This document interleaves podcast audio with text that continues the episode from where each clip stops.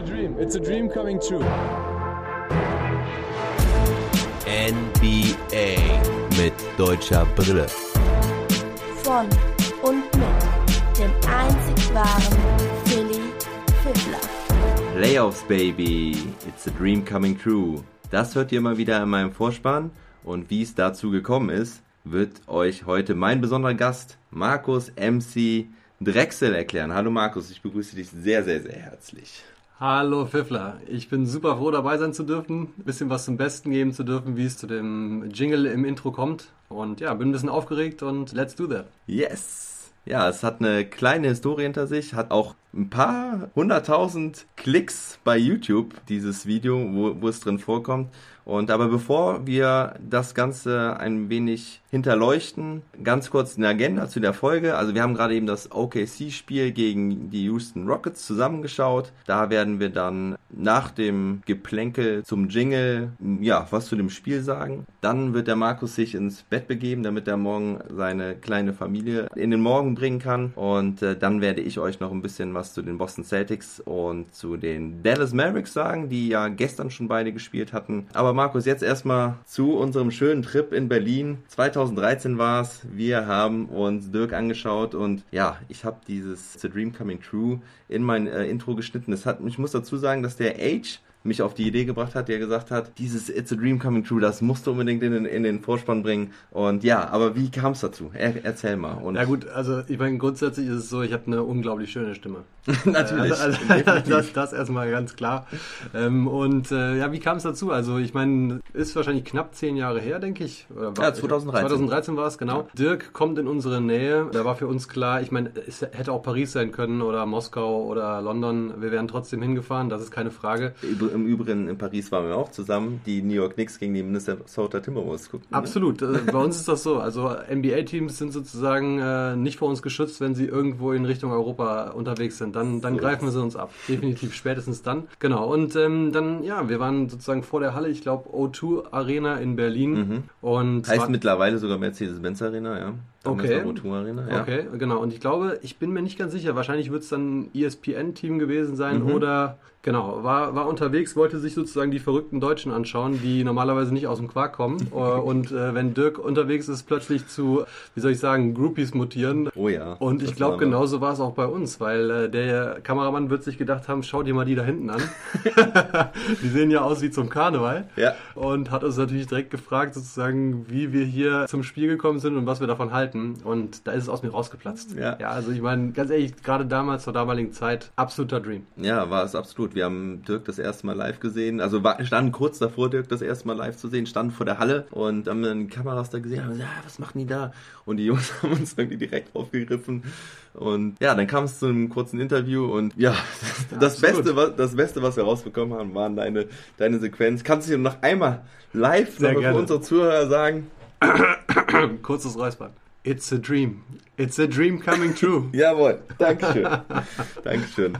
Sehr stark. Ja, und wie gesagt, das Video, also kein Scheiß, wir haben es eben nochmal nachgeguckt, 650.000 Klicks. Ja, sehr gut. Es ist die schöne Dokumentation, die man auch allen wärmstens ans Herz legen kann, How Dirk Became Dirk. Also wenn ihr das bei YouTube eingibt, findet ihr die Doku direkt, geht ungefähr 45 Minuten und erzählt so ein bisschen den Home-Trip damals, weil Dirk halt, ja, seitdem er in die NBA gegangen ist, ja gar nicht mehr in Europa spielen zu sehen war. Und hat außer mit der Nationalelf natürlich, ne? Ja, genau. Ja. Okay. Aber genau, hat dann mit den Mavericks halt gegen Alba Berlin gespielt und es war knapp ein Jahr nach der Championship. Und Dirk kam ja aus einem ziemlich schlechten Jahr, wo er sehr, sehr verletzt war, was uns auch zu einem der Highlights des Spiels bringt. Ich habe das aber mit dem Sobbis letztens schon mal im Podcast analysiert, erläutert. Kannst du dir auch noch nicht sehen? Sagen wir mal so, man kann es gar nicht oft genug erzählen.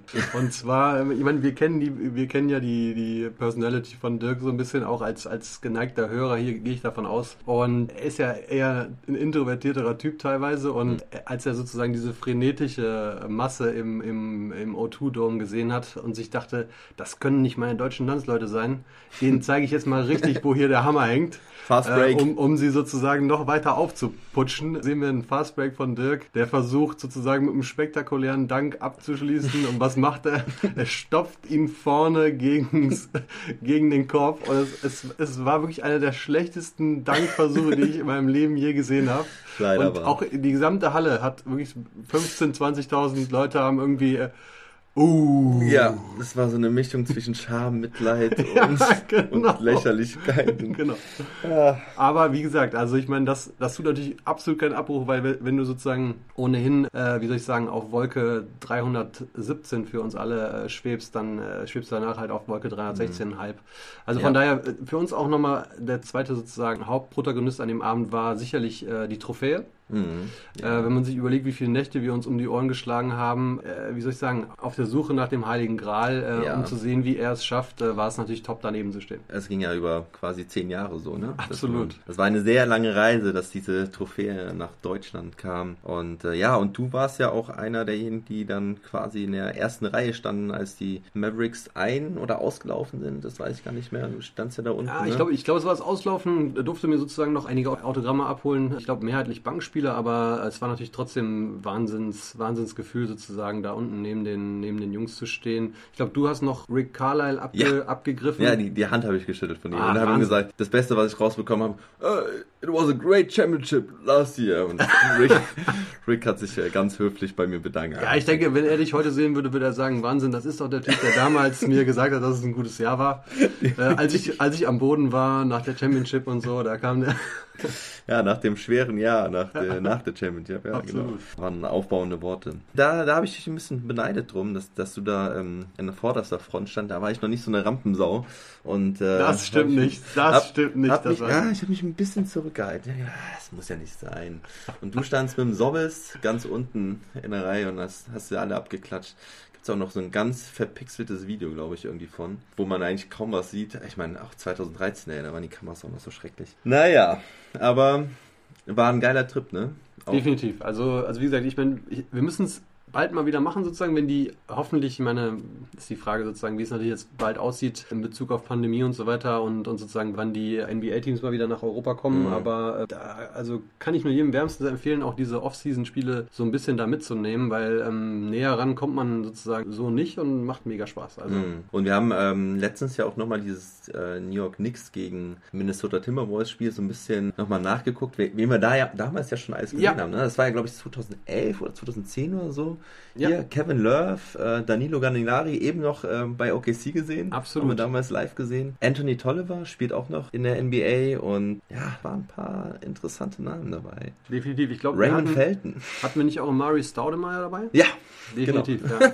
Ja, und bei den Mavericks natürlich auch, ne? Also, geile Nummer. Sean Marion weiß noch, als wir den beim Warmmachen so gegrüßt haben. Matrix! Absolut, Matrix. Aber man muss natürlich dazu sagen, ich meine, wenn ich den Namen Sean Marion höre, dann kräuseln sich natürlich wieder die Nackenhaare bei dieser Wurfhaltung. Ich meine, ganz ehrlich, da hätte ja mein Trainer damals in der 8. Klasse mich rausgeschmissen, wenn ich so geworfen hätte. Damit ist er Champion geworden. Ja, unfassbar. Wahnsinn. Ja, gut. Das zum Vorgeplänkel für unsere Hörer hier, damit ihr auch endlich mal wisst, wie dieses Dream Coming True zustande kam. Und es war natürlich einfach so ein schöner, legendärer Satz aus unserer gemeinsamen Geschichte des Basketballs. Wie gesagt, der Sorbis und der H waren damals auch beim Trip dabei und passt einfach schön zu meinem Projekt, weil ich mir ja auch irgendwie so meinen Traum hier verwirkliche von dem Podcast, sich mit der NBA quasi rund um die Uhr zu beschäftigen. Und jetzt ziehen wir die deutsche Brille wieder auf und jetzt geht's zu Dennis Schröder, die Oklahoma City Thunder gegen die Houston Rockets. Wir haben es gerade eben gesehen und man muss dazu sagen, der Markus hat es in den letzten Jahren nicht mehr ganz so geschafft, die NBA zu verfolgen. Ist aber ganz interessant, weil wir sind halt hier zusammen mit unseren Families im Urlaub, Haus an Haus im Ferienpark und ich konnte den Markus in den letzten Tagen so ein bisschen abholen, was die neue NBA so mit sich bringt, weil was sich in den letzten 2-3 Jahren ja getan hat, ist ja einfach unfassbar. Das Spiel hat sich komplett verändert und es gibt sau viele neue Spieler. Ja, erzähl einfach mal, wie war dein Eindruck jetzt von dem Spiel? Wir haben vor ein paar Tagen schon ein bisschen Denver gegen Utah geguckt und ja, jetzt das komplette Spiel mit Dennis Schröder. Genau, also absolut. Ja, du bringst es komplett auf den Punkt. Sozusagen für mich sind einige Dinge so frappierend anders gewesen von der Ära, in Anführungszeichen, die ich nächtelang verfolgt habe. Aber ich glaube, ich wurde auch einer Schocktherapie unterzogen, weil das waren jetzt die Houston Rockets. Ja, ich habe dich gewarnt. Ne? Absolut, absolut. Also ich meine, sag mal so, als wir Denver gegen Utah geschaut haben, habe ich mir schon gedacht, warum drückt der da einfach ab? Mhm. Warum wird hier keine Szene kreiert sozusagen? Warum wird kein Mann freigespielt sozusagen erstmal über 2-3 Staffetten? Sondern da kommt einfach der Playmaker, denkt sich, ach, ich bin jetzt 2 Meter hinter der Dreierlinie, ist mir egal. Ich schieße jetzt einfach mal. Einfach so. Ja. Und ich war zuerst schockiert und dachte, die wären irgendwie besoffen.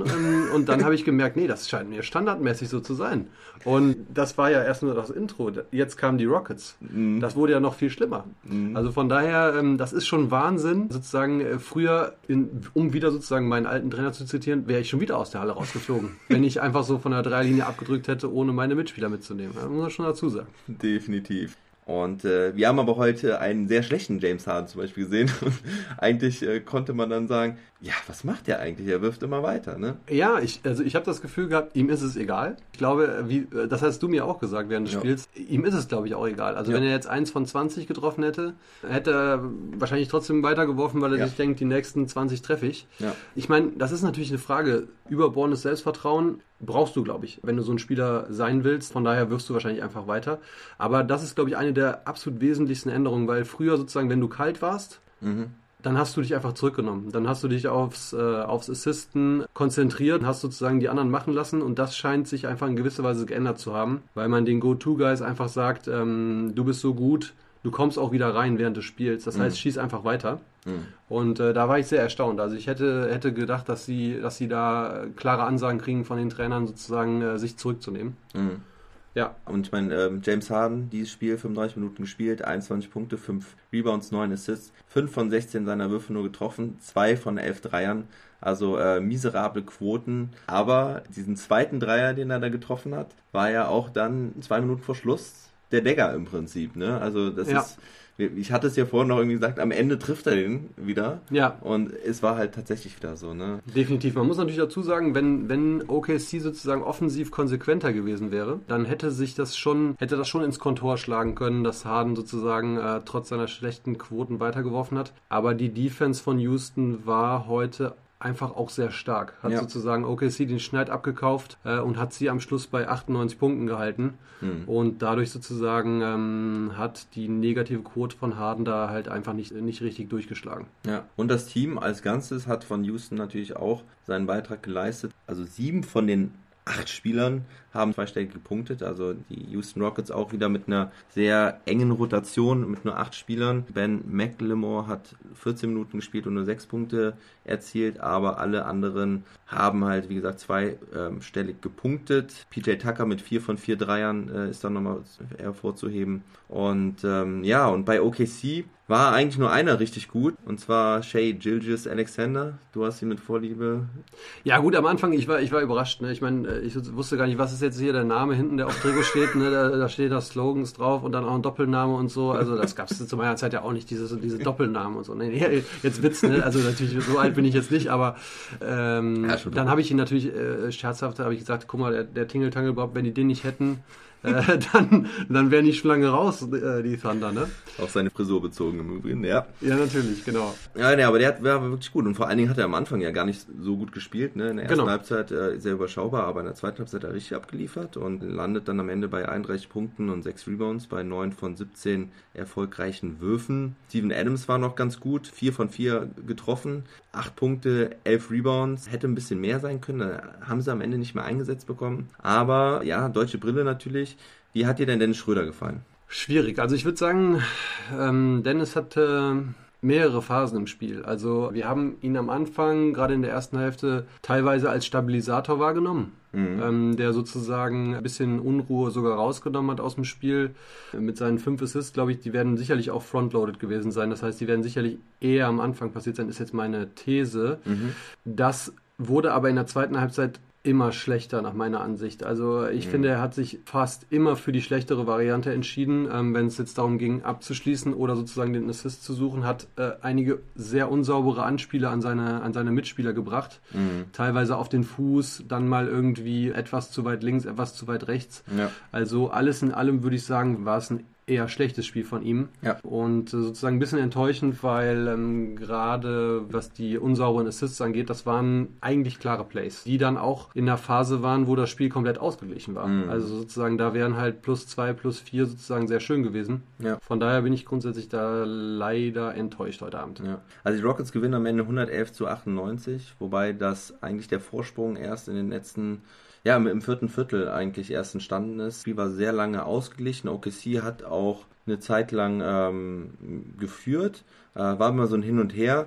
Aber 2 Minuten ins vierte Viertel hinein hat Houston dann sich davon gestohlen mit einem 15-0-Run. Da ging dann auf einmal gar nichts mehr bei OKC. War eine wirklich ganz schreckliche Phase, wo sie, glaube ich, 6 Minuten lang nichts getroffen haben. Dann kam nochmal so ein Dreier von Schröder, wo er irgendwie den Ball an der Dreierlinie bekommt, den er dann glücklicherweise noch reingesetzt hat. Dann waren sie, glaube ich, an 9 dran. Aber nach der Auszeit dann von Houston, dann haben die dann weiter in ihre Spur gefunden und das Ding dann auch nach Hause gebracht. Zu deinen Ausführungen da aus der ersten Halbzeit, zweiten Halbzeit möchte ich noch kurz ergänzen. Ja, Schröder hatte mit einem Dreier und einem Midrange-Jumper eigentlich ganz gut gestartet. Ja. Dann kam Austin Rivers, muss man mal kurz ergänzen. Wahnsinn, der Kerl. 3 von 3 Dreiern. Und dann haut er das ein Dank raus. Ey, Junge, also den habe ich von ihm auch noch nicht so gesehen. Also ich weiß jetzt nicht genau, wie groß er ist. Der sah aus, als wenn er 2,10 Meter wäre. Ja. Also der ist ja wieder das heiße Messer durch die Butter gegangen. Und das war der Wahnsinnsdank. Und in dem Moment, als er den gemacht hat, dachte ich auch, der wird heute 30+ machen. Ja. Weil der war heiß wie Frittenfett. Ja. Aber... Ganz interessant hast du mir noch gesagt, dass er eine Wundertüte ist. Und das hat man in diesem Spiel so extrem gesehen, weil danach war er komplett kalt. Guck mal gerade nach. Hat er nochmal gescored? Nee. Waren wirklich die 11 Punkte, die er gemacht hat. Ja. Und dann nichts mehr. Weil ich hatte zu Markus noch gesagt, er kannte ihn sogar noch, glaube ich, aus dem Rookie-Jahr oder vielleicht noch vom College, ne? Sohn von Doc Rivers. Und ich hatte zu Markus gesagt, der hat letztens irgendwie in einem Spiel irgendwie 40 Punkte oder so aufgelegt, irgendwie Career High, und er ist immer so ein Spieler, der in einem Spiel mal richtig abgehen kann, aber halt auch mal mit 0 Punkten rausgehen kann. Und so war es jetzt bei ihm hier mit den 2 Halbzeiten. Erste Halbzeit richtig gerockt, da diese 11 Punkte hintereinander gemacht, wirkte wie der totale Dominator, und zweite Halbzeit gar nichts mehr.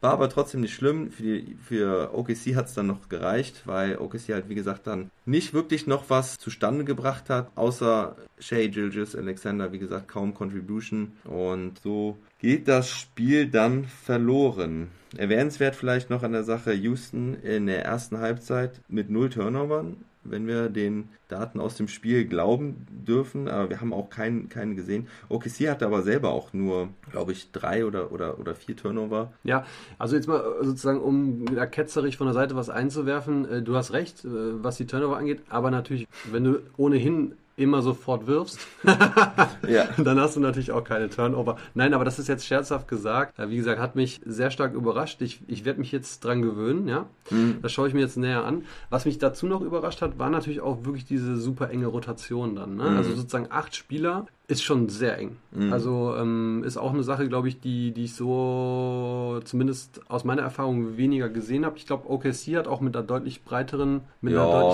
geht auch, ne? Also waren zwar 10 Spieler, aber da Hamidou Diallo hat, glaube ich, nur ganz am Ende gespielt. Ja. Vielleicht sogar nur Garbage Time, ich weiß es nicht, 3 Minuten, war nicht nur Garbage Time. Ja. Nader mit 10 Minuten, Basley mit 13 Minuten, also auch schon relativ eng, ne? Aber also ich meine, ganz früher war es natürlich gang und gäbe, da gab es ja fast gar keine Auswechslung, wir haben nur mit 7 oder 8 gespielt, aber ich sag mal, aus den Zeiten 2000er war das natürlich schon normal, dass du da mit 10, 11 Leuten gespielt hast. Genau, aber ich denke mal, zusammenfassend kann man wirklich sagen, also irgendwie gefühlt hat bei Houston irgendwie auch keiner jetzt wirklich komplett geglänzt oder überragt. Ja. Das war eine geschlossene Mannschaftsleistung, gerade in der Defensive.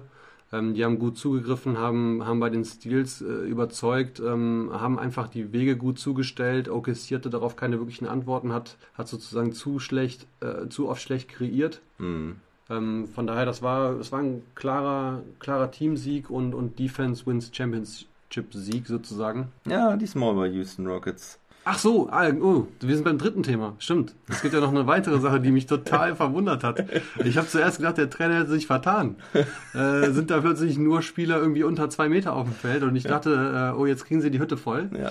Mitnichten. Das scheint sozusagen ein kompletter Wunsch gewesen zu sein. Small Ball ist das Stichwort. Mhm. Wahnsinn. Also auch eine absolute Hammerentwicklung, die ich mir auch jetzt natürlich weiter anschauen werde. Gerade sozusagen im Vergleich, wenn es dann wirklich gegen gewisse Brecher gehen sollte. Stichwort Mavericks als Beispiel mit Porzingis und Majanovic. Genau. Also einfach so als Beispiel. Ich würde gerne den Kontrast zwischen den beiden Systemen, die würde ich gerne aufeinanderprallen sehen. Du hast das schon häufiger gesehen, diese Saison. Ich hätte eine gewisse Präferenz sozusagen für die Big Men. Weil ich es gerne mag, sozusagen, wenn es etwas, wenn es etwas unterschiedlicher und differenzierter läuft. Small Ball, muss ich mich erstmal noch mit anfreunden. Ja? Also das ist eine Sache, die wirkt auf mich jetzt erstmal befremdlich. Okay. Ja, ich könnte jetzt noch ein paar Passagen bringen, wo Schröder richtig abgekackt hat, aber ich spare es mir. Da waren halt noch ein paar schlechte Situationen dabei. Leider hat er auch wirklich gute Passagen dabei, aber wie es eigentlich beim ganzen OKC-Team war so ein bisschen auf und ab und das reicht dann halt gegen die Rockets nicht. So führen die Rockets jetzt 2-0 in der Serie. Das wird jetzt schwer für OKC, da nochmal den Spieß umzudrehen. Und ja, Markus, hast du sonst noch was du ergänzen willst oder... Ach, ich bin super froh, dass ich mal meine anachronistischen Ideen hier sozusagen an den Mann bringen durfte. Ich bin grundunzufrieden. Das ist schön. Meine älteren Hörer wird es sicherlich freuen. Die werden sich bestimmt sehr abgeholt fühlen von dir und die Jüngeren werden sich denken, wie alt ist der? 50 oder so? Nein, er ist ziemlich genauso alt wie ich. Tja, hat sich viel getan im Basketball und das Schöne an der NBA ist, sie entwickelt sich halt immer weiter und ist echt verrückt, also... Ja, wenn man auch allein schon an Ende der 90er denkt, keine Ahnung, Hakeem Olajuwon, Patrick Ewing, ja, irgendwie die Leute unterm Korb, ist halt kaum noch so. Und ich meine, wer hätte damals einen 2,10 Meter, 2,15 Meter Mann gesehen, der gerne Dreier schießt? Ich glaube, die gab es einfach in den 90er Jahren überhaupt nicht. Ja. Dann ab den 2000ern. Wer war es? Es war ein europäischer Spieler. Wie hieß er nochmal? Dirk Nowitzki. Er war es natürlich. Damit... Grüße aus Dirkson nochmal. Und Markus, ich verabschiede mich jetzt an der Stelle von dir. Schick dich schlafen, geh ein Häuschen rüber und gute Nacht und wir sehen uns morgen früh wieder. Pfiffler, vielen, vielen Dank, dass ich dabei sein durfte. Danke, check. Ciao. So, der MC liegt jetzt also im Bett und ich erzähle euch jetzt noch was zu den Boston Celtics und den Dallas Mavericks. Und zwar haben die Boston Celtics gestern sehr klar gegen die Philadelphia 76ers gewonnen. 128-101 ist das Spiel ausgegangen. Die 76ers sind sehr gut aus den Startlöchern gekommen, haben eine recht gute Führung sich im ersten Viertel erarbeiten können. 14 Punkte lagen sie da vorne. Das Ganze, als auch Daniel Theis auf dem Feld war. Ich muss sagen, ich habe das Spiel nicht geguckt, habe dann aber einige Minuten nachgeschaut. Daniel Theis hat ja auch nicht so lange gespielt, insgesamt nämlich nur 12,5 Minuten. Und ich muss sagen, gerade am Anfang, wo die 76ers ja sich einen Vorsprung rausspielen konnten, habe ich überprüft, ob es denn da an Daniel Theis lag. Und ich muss sagen, ich konnte da jetzt nicht erkennen, dass es an ihm lag. Klar hat Embiid ein paar Punkte gegen ihn gemacht, aber die meisten Punkte sind eigentlich aus dem Backcourt gekommen, wo Embiid den Ball rausgespielt hat, weil Theis wieder ordentlich dagegen gehalten hat. Aber irgendwie scheint es bei den Celtics im Gesamten nicht ganz gut gelaufen zu sein. Und ja, die Bank von den Celtics hat dann das Spiel so ein bisschen gedreht und dann hat Brad Stevens seinen Jungs auf der Bank auch weiterhin das Vertrauen geschenkt. Also Daniel Theis kam dann zum Beispiel in der ersten Halbzeit gar nicht mehr rein, sondern hat erst Anfang des dritten Viertels wieder gespielt. Dort haben sie den Vorsprung dann gehalten von 10 bis 15 Punkten. Und als dann die Bank wieder reinkam, ist er dann auch bis zum Ende des Spiels bei seinen überwiegend Bankspielern geblieben, die dann das Spiel sehr entspannt nach Hause gebracht haben. Also Mitte des dritten Viertels war der Sieg eigentlich nie wirklich gefährdet, waren glaube ich immer mit mindestens 15 Punkten vorne und so konnte dann Daniel sich auch ein bisschen länger ausruhen. Er hat also nur 12,5 Minuten gespielt. 2 Punkte, 3 Rebounds, 1 Assist, 1 Steal. Hat nur einen von seinen 5 Würfen getroffen. Aber ich hoffe doch, dass das im nächsten Spiel wieder ein bisschen anders aussieht und er ein bisschen mehr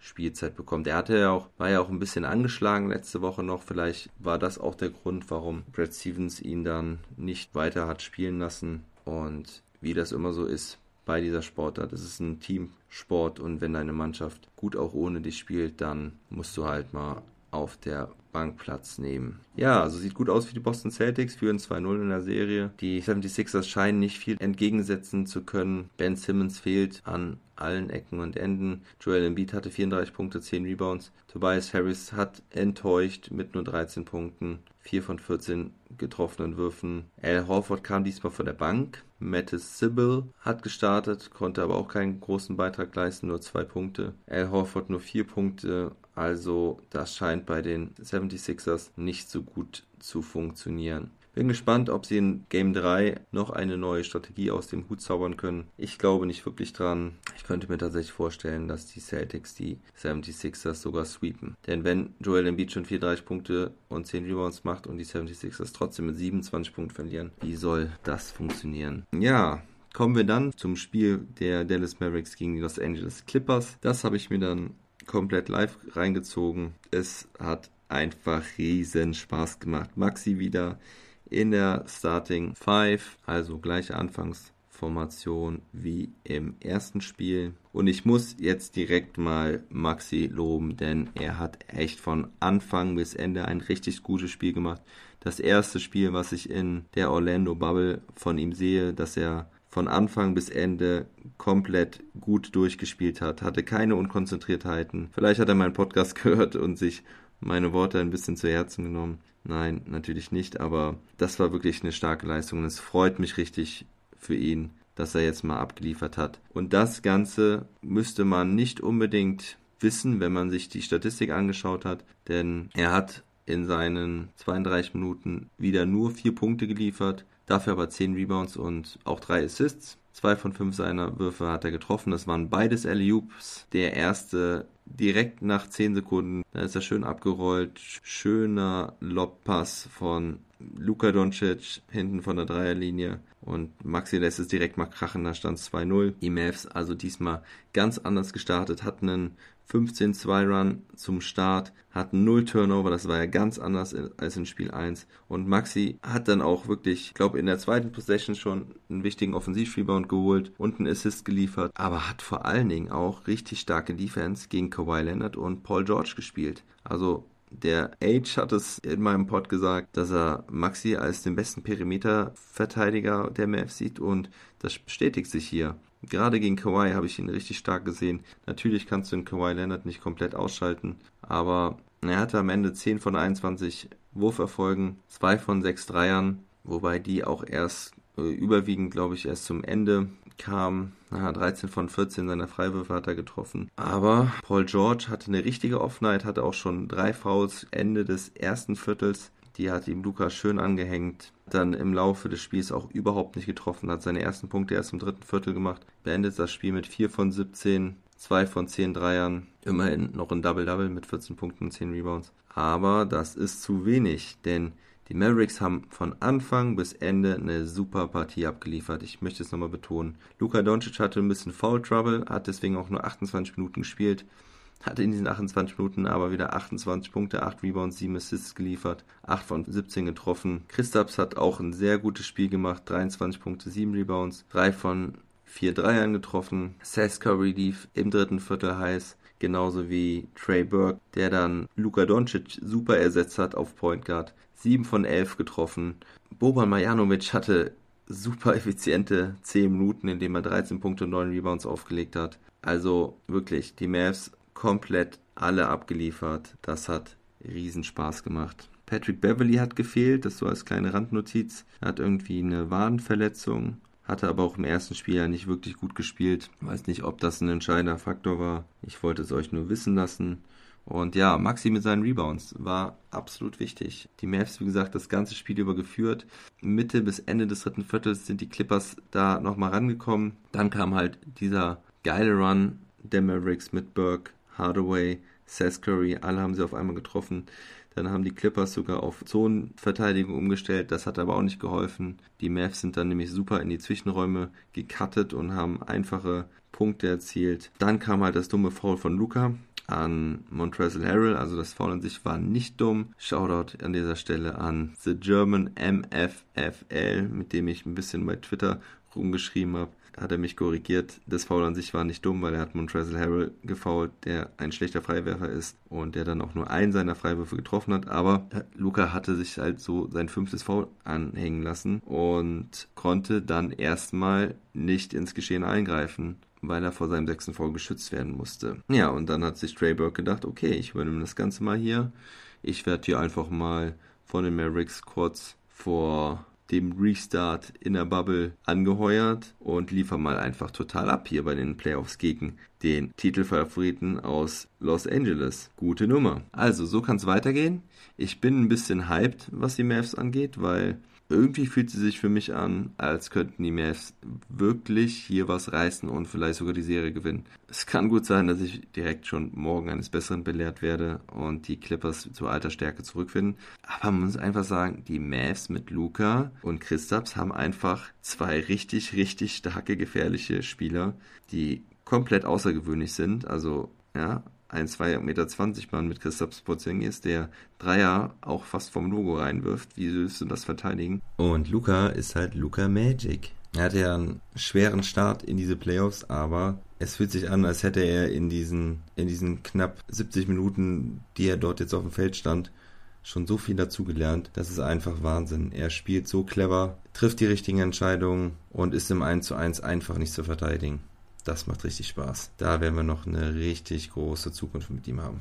Ja, also die Mavericks gewinnen 127-114. Geile Nummer. Morgen geht's weiter. Und ganz kurzer Blick noch auf die anderen Partien. Miami hat auch gegen die Pacers gewonnen mit 109-100.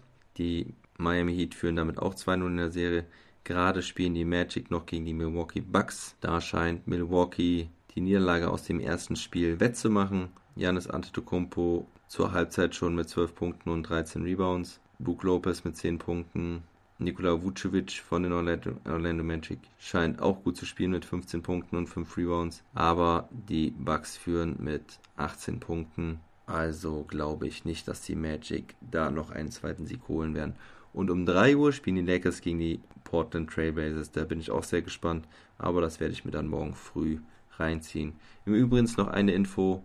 Um 2.30 Uhr in dieser Nacht wird auch die Draft-Lottery stattfinden. Also morgen wissen wir dann, wer die ersten Picks für den nächsten Draft bekommt. Das wird auch wieder sehr interessant werden, wer das Golden loszieht. Ja Leute, ich schicke euch noch einmal schöne Grüße aus den Niederlanden.